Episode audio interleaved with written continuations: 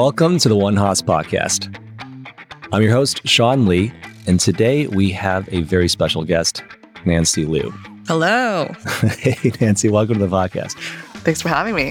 I've been wanting on this podcast, I think about a year after I started it, partially because, you know, we have been getting amazing guests and alumni on, and you're like one of those entrepreneurs that I've always admired. And I've admired you because me personally, I'm from LA. Well, I'm not from LA. I'm from Michigan. But I lived in LA, you know, for 10 plus years. And ever since I started my entrepreneurship journey in LA back in 09, and subsequently like opened up a co-working space, I've heard your name around town a lot because you had built this amazing empire, uh, pretty much starting in LA. But we'll dig into that later. First off, I know you graduated in 2020, but you were uh, the class of 2012, correct? For your undergrad at Berkeley? Yes, that's right. So tell us a little bit about, I guess, yourself first, like where you're from, where you're born, and how you grew up. Yeah, sure. So I was born in China. And right after I was born, my parents went to Europe to go do grad school. They couldn't afford to take me. So I stayed back in China. And for the first basically five years of my life, I was just living with different relatives, aunts and uncles, different grandparents and I didn't see my parents at all this entire time. Wow. Uh, and then my dad went straight from Europe to Colorado, and then my mom stopped by China, picked me up, and then took me to Colorado. And that was when I was five years old. So I grew up for the, you know, my early American years, I guess, in Fort Collins, Colorado. Wow. Where are you from in China? Where were you born? Yeah, I was born in a little city called Zhenjiang. Uh, it's little because it's only 8 million people, so nobody's ever heard of it. Where is Zhenjiang? Uh, it's in Jiangsu province. So Zhenjiang is most notably known for its vinegar. So it's like all of China uses vinegar made in Zhenjiang. That makes sense. Eh, that's is that close to Shanghai, right? It's about, I would say, yeah, about three hour drive from Shanghai. So I definitely, uh, every time I'm in Shanghai, I go to Zhenjiang and see my family members. And then my dad's side of the family is in Jiangxi, which I also spent a lot of time there. And that's rural China. That is like the no running water China when I was there uh, and no flushing toilets. How's your Chinese so good still? I'm curious. I love watching Chinese dramas. But I also, when I was growing up, have to credit, you know, my parents for ensuring that I still learned Chinese. Um, yeah.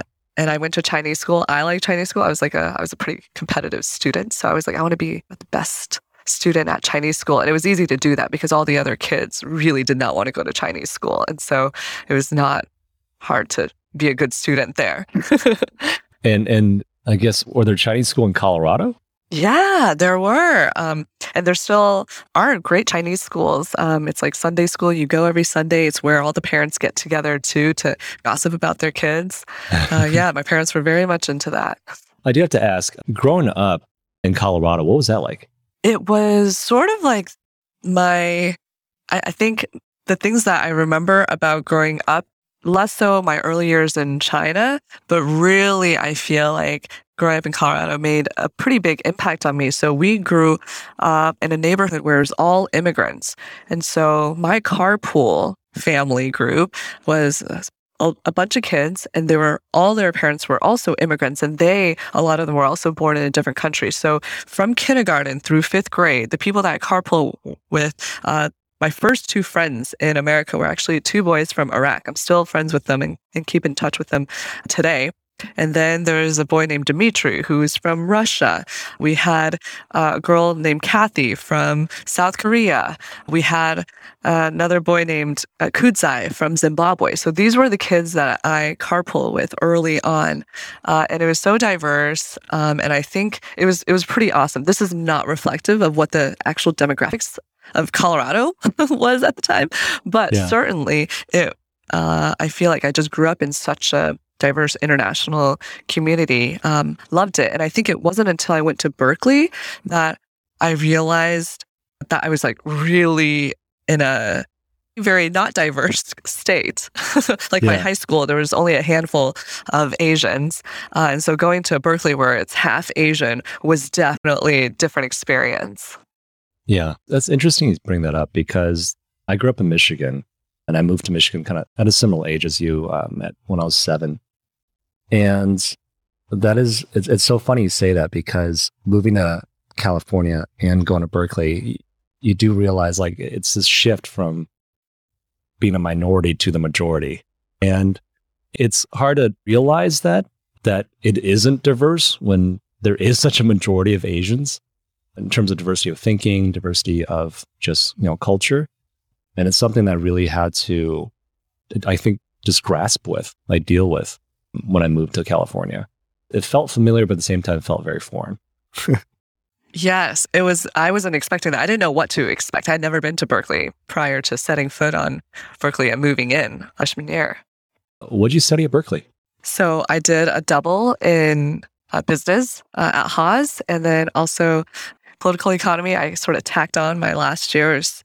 And I remember going in and applying for the major. And I was like, oh, I'm ready to graduate this semester. And they're like, oh, you can't do that. You can't apply for the major and graduate the same semester. So I said, okay, fine. Instead of spring 2012, I'll make it summer 2012. So I uh, got to do the political economy major. Well, I actually never knew until you just told me before this this interview that even though you're class of 2012, you actually didn't graduate until 2020. Tell us about that. That's right. Yeah. So I actually started uh, one of my companies my senior year. I started co- actually a couple of companies my senior year. Some of them worked say, out. Yeah. Some of them, a couple, some, yeah. some of them did not work out. Some of them worked out. And so school sort of became like, oh, this is like a you know fun thing. I enjoyed it, but it wasn't. I would say it wasn't a priority at that point. So I was missing one course the American Cultures course. And I just delayed until I was going to take it the summer after my, you know, official like walking in graduation. But then of course I started my business and that became the priority. And then I tried again. And then it was always like something came up. So I in total, I think enrolled in the AC course at Berkeley three times and paid the tuition, full tuition for it three times. Same professor every single time. And it was just, I'm sure he just thought it was hilarious the third time. And it didn't complete it the third time. You think third time's a charm. Uh, it, it wasn't. And it was finally the fourth time during COVID when all the colleges started offering the classes online that I was able to take a online class at San Jose City College to fulfill my AC course, it was a fantastic course. The professor was great. I think it was like the uh, the most studious I'd ever been as a student um, for any Berkeley related thing because I was I got good grades at Berkeley, but I never went to the class. I did the bare minimum to get an A. Uh, but for this class, I did all the readings well in advance of the class and finally uh, got my degrees in 2020. And my sister started as a freshman at Berkeley that same year. And so I joke with her, you know, it took me, I was just waiting uh, to graduate the same year she started. That, that was the whole point. But that the reason I actually got really motivated to get it in 2020 and I COVID, of course, made it easier for me to find a course that was available that yeah. worked with my schedule. Uh, but the other thing is, I had joined the board of a publicly traded company. And at the time, I already knew, you know, they were taking a. I, I learned that I was one of the youngest, if not the youngest, uh, woman on a California public board. And so it was, you know, while they're doing the background check you know they're asking all the questions. It's i already know like there's they're taking a risk to bring on somebody really young you know oftentimes you bring on board members that had been ceos of other public companies you know they're they have a lot more experience. And here i was 30 years old and in the background check they're like did you graduate? What school did you graduate from? Because they have to file that with the sec and then it's on your bios and all the proxy statements and all the filings. And i was yeah. like I do not have degrees, actually. And I was like, but I told the general counsel, I was like, don't worry, I will have the degrees basically by the next uh, proxy filing. You can then list that I graduated from Berkeley, but as of now, I, I have not. That's hilarious, actually, because I, I was like, wait, why wouldn't you just carry that that flag of like I was one of those really successful entrepreneurs who dropped out of college? but no, I know. I didn't really want. I'm sure their shareholders already were like, okay, so you're already bringing this person that doesn't really come from an automotive background. It's a car related company, and she's super young. And you're telling me she didn't graduate from college, so I didn't want to freak them out too much. That's so funny. But let's go back to Berkeley for a second. You know, you had started Nanoly, and that was already a really successful startup. I've always actually wondered, want to ask you what pushed you to go start Enplug while Nanoly was still going and successful? Can you share with our audience, you know, what Nanoly was and then also what Enplug was? Yeah. So, Nanoly Bioscience, I started my basically first semester senior year. Uh, one of the yeah, various companies I started in college. Uh, so for Nanoly, we develop polymers that eliminate refrigeration for temperature sensitive proteins. So that includes enzymes, it includes therapeutics, biologics, and really importantly, it includes vaccines. Uh, so we work with companies that have these molecules where even if they're shipping it domestically, they might have issues of ensuring that molecule is within that temperature range so that by the time an end user has to use it, uh, it still works. Um, and so I started that senior year, and it was not something that was in my expertise. I had met my co founder um, at a bar during the winter holidays and we started talking. I said, let's start a company together. And we literally started the company the very next day. Uh, and for Enplug, sort of a similar story. I was always just getting introduced to awesome people, brilliant people. And so my summer of junior year, I was an intern at Goldman Sachs in their investment banking group. And one of the my fellow interns there, who then went on to work full time at Goldman, he met a guy uh, while he was, um, I guess, in in Hong Kong and he said, you know, this guy is looking for a co-founder and a CEO for this company that he's starting. And I thought of you and I think you guys should just meet. And I was like, all right, I'll meet him. I think first I had a Skype conversation with my co-founder, David Zhu, who I'm actually uh, seeing for lunch on Sunday. So talked to him for a little bit. And then he went up to Berkeley and we met at my sorority. This is, I think, the week before graduation and he talks to me about Enplug and he's saying, Hey, I want software, uh, really smart software that can power screens and show interactive dynamic content on screens. And so we talked for about 45 minutes. He tells me, you know, he is basically a college dropout, got accepted into MIT, didn't go because he became a professional poker player. And he was making millions of dollars playing online poker. Uh, wow. And I was like, all right, this person's really smart and he's a good person. And immediately I was like, all right, let's do this. I will uh, start this company with you after that meeting. That story is amazing. Your background, right, was in business and you had started this like biotech company. What was the shift like from that, from Nanoly to Enplug, basically a you know software media advertising company? Of sorts. Yeah, I would say what's interesting, even though they're in very different industry, I would say what I contribute to the company and how I operate with the team and the value I provide to the company is quite similar. I think for Nanoly, it was the direction, getting a team together, convincing PhD students from the best schools in the world to trust this person who's only ever taken one chemistry class to join their company and to work for them full time and to get funding for the company. So that's what I did for Nanoly's senior year. Similarly for Enplug, it was about getting together a team, building an MVP, uh, convincing investors and customers to buy our product. And so in both those cases, I would say it's a sales and strategy value that I bring. And so it wasn't all that different. Now, in terms of the product development cycle, completely different. In biotech, it is years and years. I served on a board of a publicly traded biotech, I would say, company um, called Kindred Biosciences. And uh, it had raised a lot of money, had spent a lot of years building a product, but it took a long time. I mean, some of the products took nearly a decade or more to bring it uh, to market. Ultimately, we had a successful acquisition. We were acquired by another public company in the same space, but it's just the sales cycles are so long and the product development cycles are even longer. Uh, so for Enplug, what was really refreshing is that your sales cycle can be as short as one phone call and your product development cycle can also be really fast. I mean, we were before Enplug was acquired, every single uh, week we were making new releases. Every Tuesday, there would be new feature releases that were shared with our customers. It was fast paced. It was really exciting.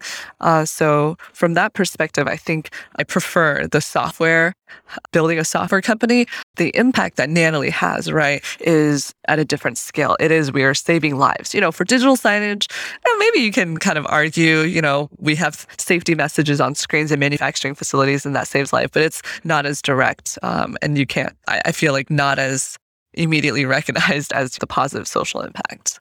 Nancy, like I, I have to wonder and I have to ask for any and probably all listeners out there, as a 20, some year old, how did you build the confidence and the skill sets to be such a um, an amazing CEO, right? to be able to have that ability to convince people, make the right hires, and like, how did you learn these things at such a young age?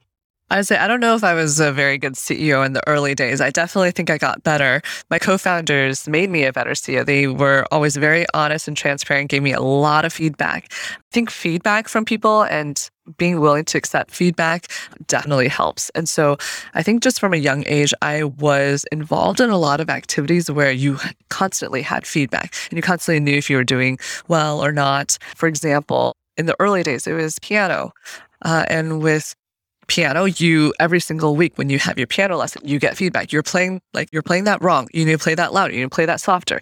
This is classical. You're playing it like the romantic style. Don't do that. So there's constant feedback. And so I think I was always very receptive and open. Okay, all right, this is how I improve. And I think a constant striving for improvement ensures that I'm pushing myself to always learn and adjust. Uh, and then in high school, I was doing lots of different organizations and extracurricular activities, volunteering at different places, different leadership roles in student government, was elected Colorado's youth governor. And throughout that process, I'm interacting with lots of different people, people that are my age, my peers, people that are younger than me when I was teaching dance, people that are much older than me when I was uh, the youngest intern for the Colorado State Legislature.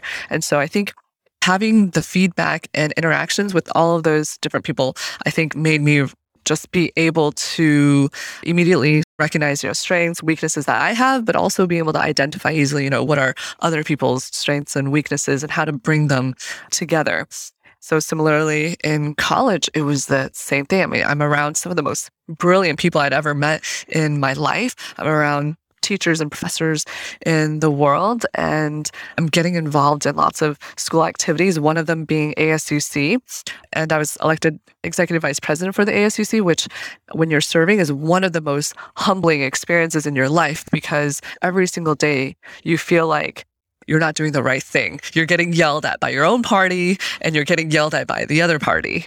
And so that was a great learning experience where it was always trying to find compromise and just trying to do your best and knowing you're probably failing uh, miserably, or you certainly feel like you're failing miserably, but you just kind of take it a day at a time. And so I think that taught me sometimes no matter in what situation things are going to work out, sometimes it's it's not, but you have to try and just yeah. try to do your best. And I think the confidence probably came just because I had interacted with so many different people, people that I worked really well with, people that I had to learn how to work well with, the exposure to different groups, ideas, backgrounds, I think was really helpful so that when I did pitch investors and really successful people, it was I had interacted with so many people in my life that from a young age, when I was 16 and interning for the Colorado State Legislature and interning directly for the Speaker of the House of Colorado, I wasn't intimidated. It was just sort of, you know, natural. Like they're all uh, people that want to do uh, the best thing, and you are there to also help and try to make uh, the people around you successful. So every time I just went in with that mindset, uh, I made it less intimidating. That's really interesting because I, I, was along those same lines about to ask you, you know, again, for any aspiring entrepreneurs that are listening and from a CEO to another, I still deal with imposter syndrome to this day once in a while. And I'm just really curious if you can think back to when you started. You were probably like 20, 21 at the time. Did you have any imposter syndrome? And if so, like how did you overcome imposter syndrome in these situations? As such a young CEO? I think I didn't really think about it because for me growing up all the time, I was always the outsider. I was always like very different. And so when I started, as a CEO role, it didn't really feel that different. It was like I've always sort of been the outsider going into a group that generally was always smarter and more experienced than me because I always wanted to spend time with people that I admire that had accomplished more more than me. So again, always the newbie or the yeah, the new person on the block, the outsider, the one that lacks the experience and expertise that everybody else had. Even for ASUC, most of the folks that, you know, serve in the executive role, they were previously senator. I didn't serve as a senator. I was like, it was, I was a sophomore at the time and had just been introduced to the ASUC and ran. So definitely people in my own party didn't like that because they didn't feel like I went through, you know, all the hazing to deserve to run for the party in executive position. So I think going into CEO role, I didn't feel that, even though certainly I was always very aware when I walked into any meeting with an investor that I looked very different than them, that I was probably one of the younger people uh, pitching them.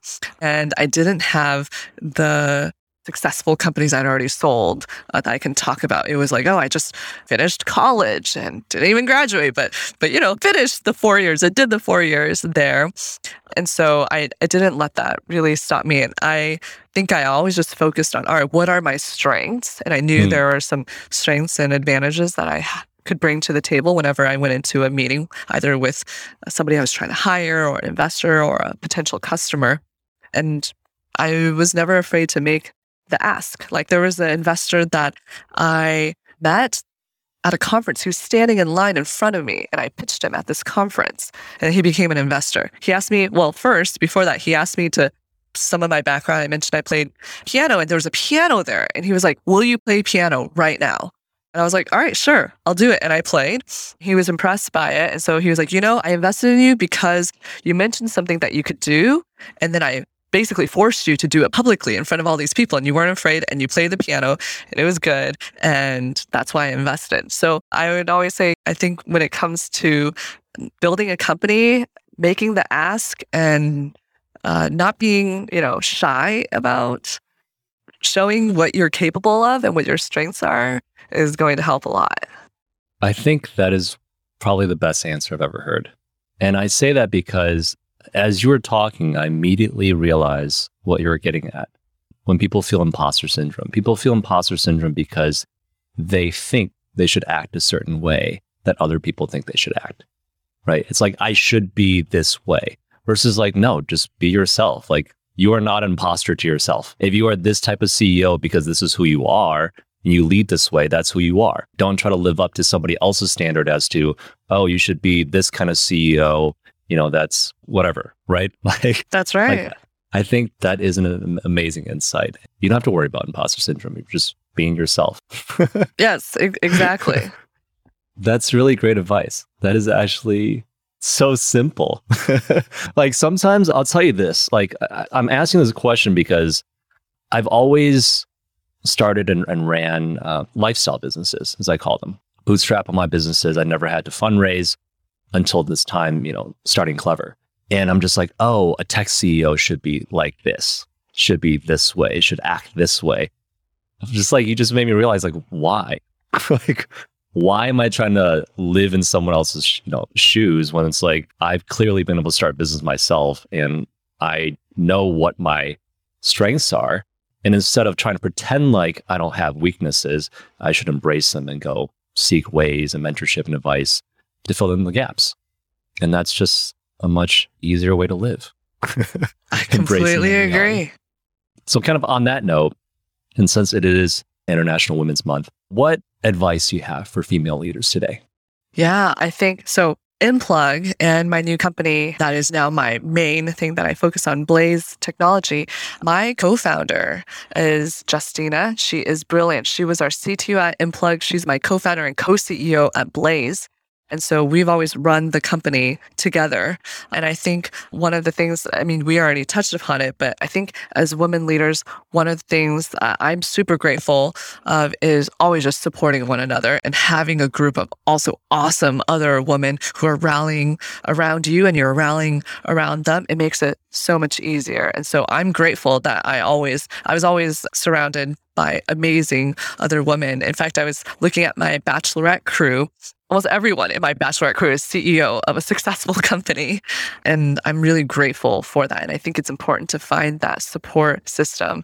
And I think the way to do that is for me, always being like stepping up to wanting to help somebody. My goal whenever I meet somebody new is I just want to see how can I help them be more successful and achieve what they want to do and have zero expectations from there. I'm not looking for, hey, I'm going to give you this and then I hope you give this back to me or whatnot. It's always just super open minded, just there to support. And I think in my life, that approach has really helped me a lot and have been really helpful in introducing me to people that I otherwise wouldn't meet. And so the big piece is, yeah, find that community. And if that community is like one other awesome woman founder or leader, or maybe it's a, whole tribe of them, it makes a huge difference and it makes a lot more fun in the journey. Couldn't agree more, uh, especially on your point around helping others without expecting much in return. That's something I've, I can see why you're so successful because I have this similar philosophy and like, in terms of hiring and treating employees, like you want to build people up, right? Not hold them down.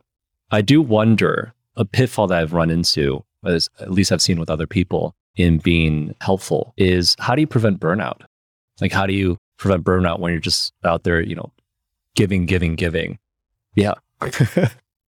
I, I think I'm also thoughtful of if I give when I know it's my strength and it's going to be the a good use of my time because maybe there are some asks that people have where I'm not going to be the best person. So it's going to take me a really long time uh, to go and try to help them in the method that they need. Uh, and so I am generous in uh, giving where I know this is my expertise. It's not going to take much time uh, and I'll make that connection. Oftentimes it's making an introduction. Oftentimes it's when people ask me to recommend speakers for different panels or events. I actually have a spreadsheet of anyone that I meet at an event event and I actually will write notes of, you know, what they're looking for.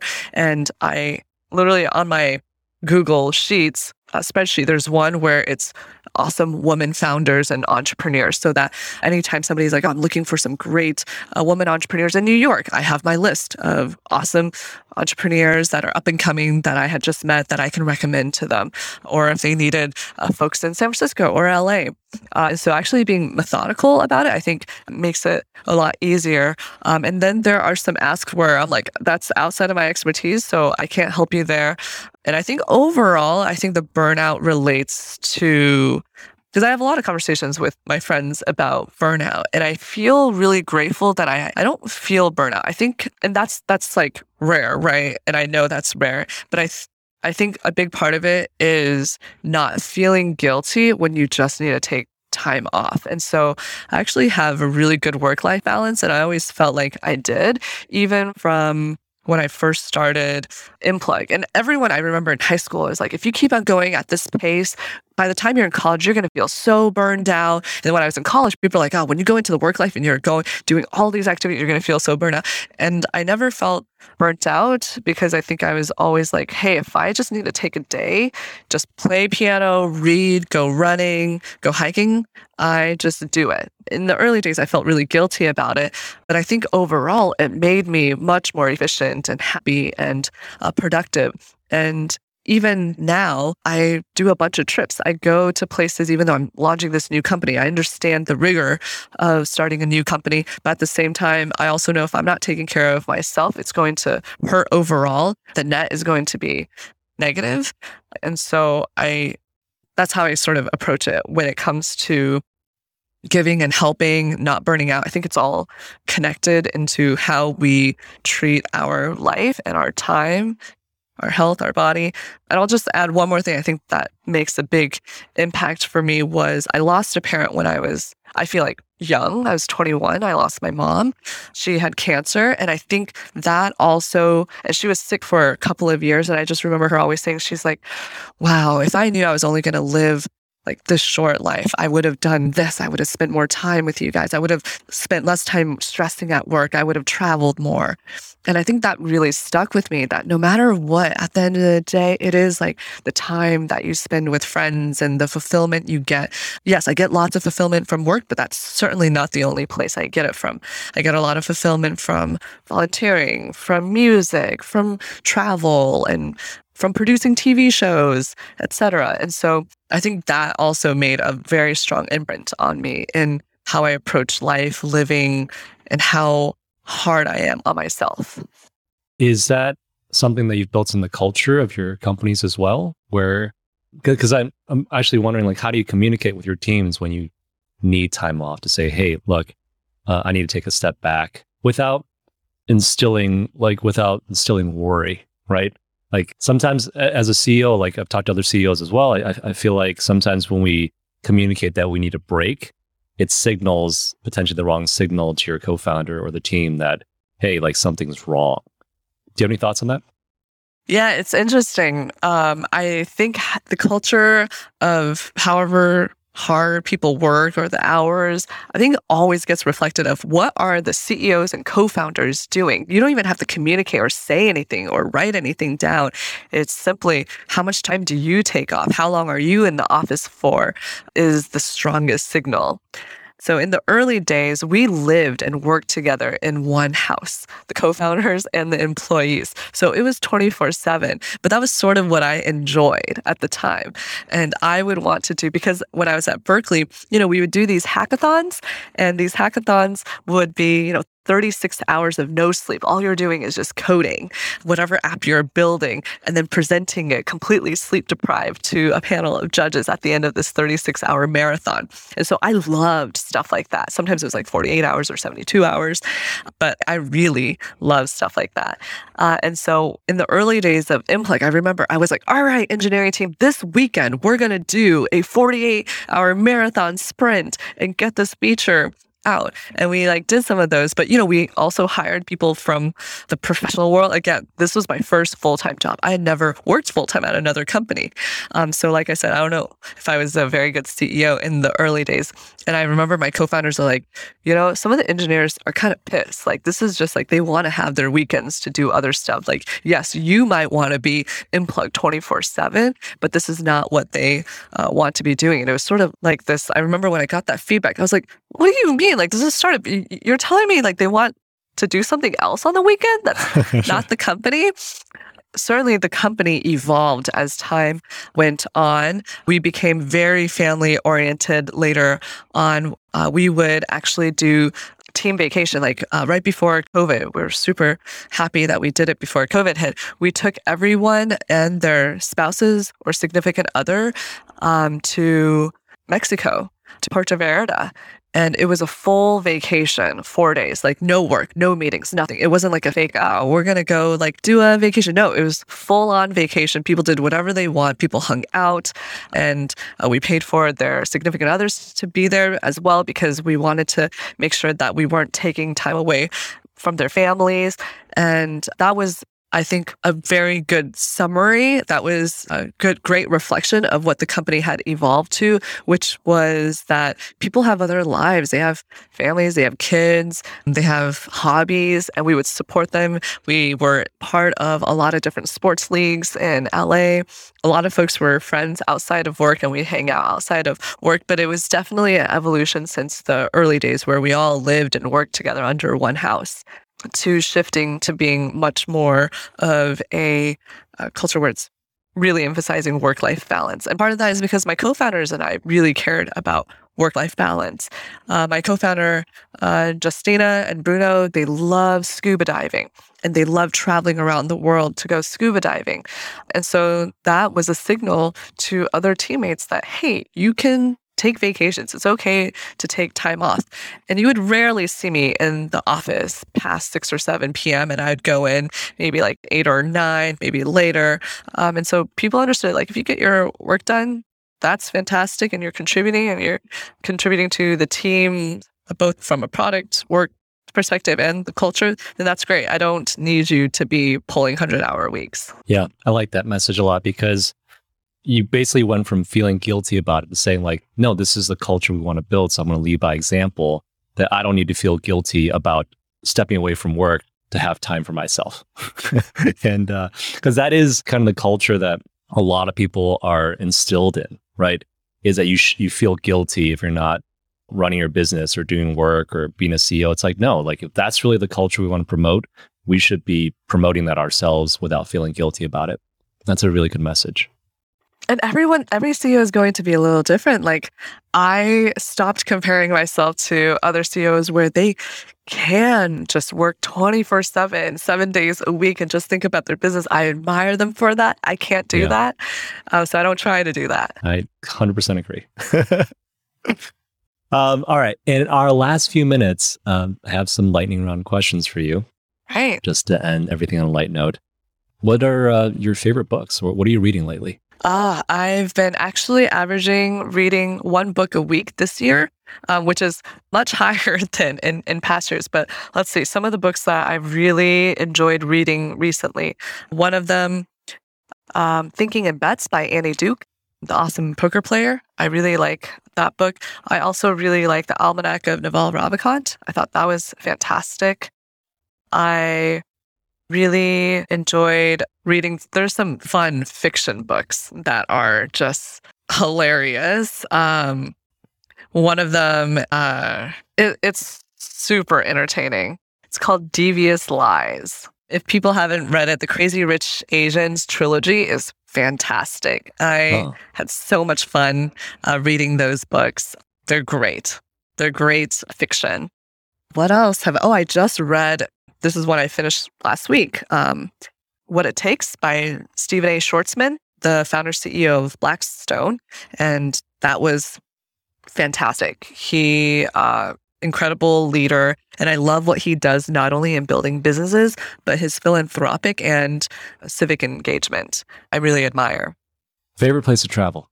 Right now, it's any ski resorts and just snowboarding as much as I can. So I I love anywhere there's some great mountain and some great snow.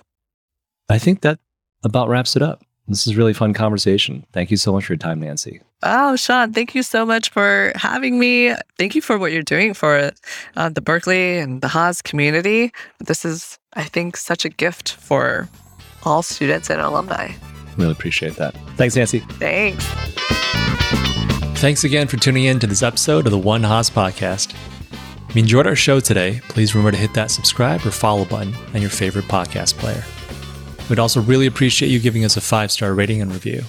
If you're looking for more content, please check out our website at haas.fm. That's spelled H A A S dot FM. There, you can subscribe to our monthly newsletter and check out some of our other Berkeley Haas podcasts. And until next time, go Bears.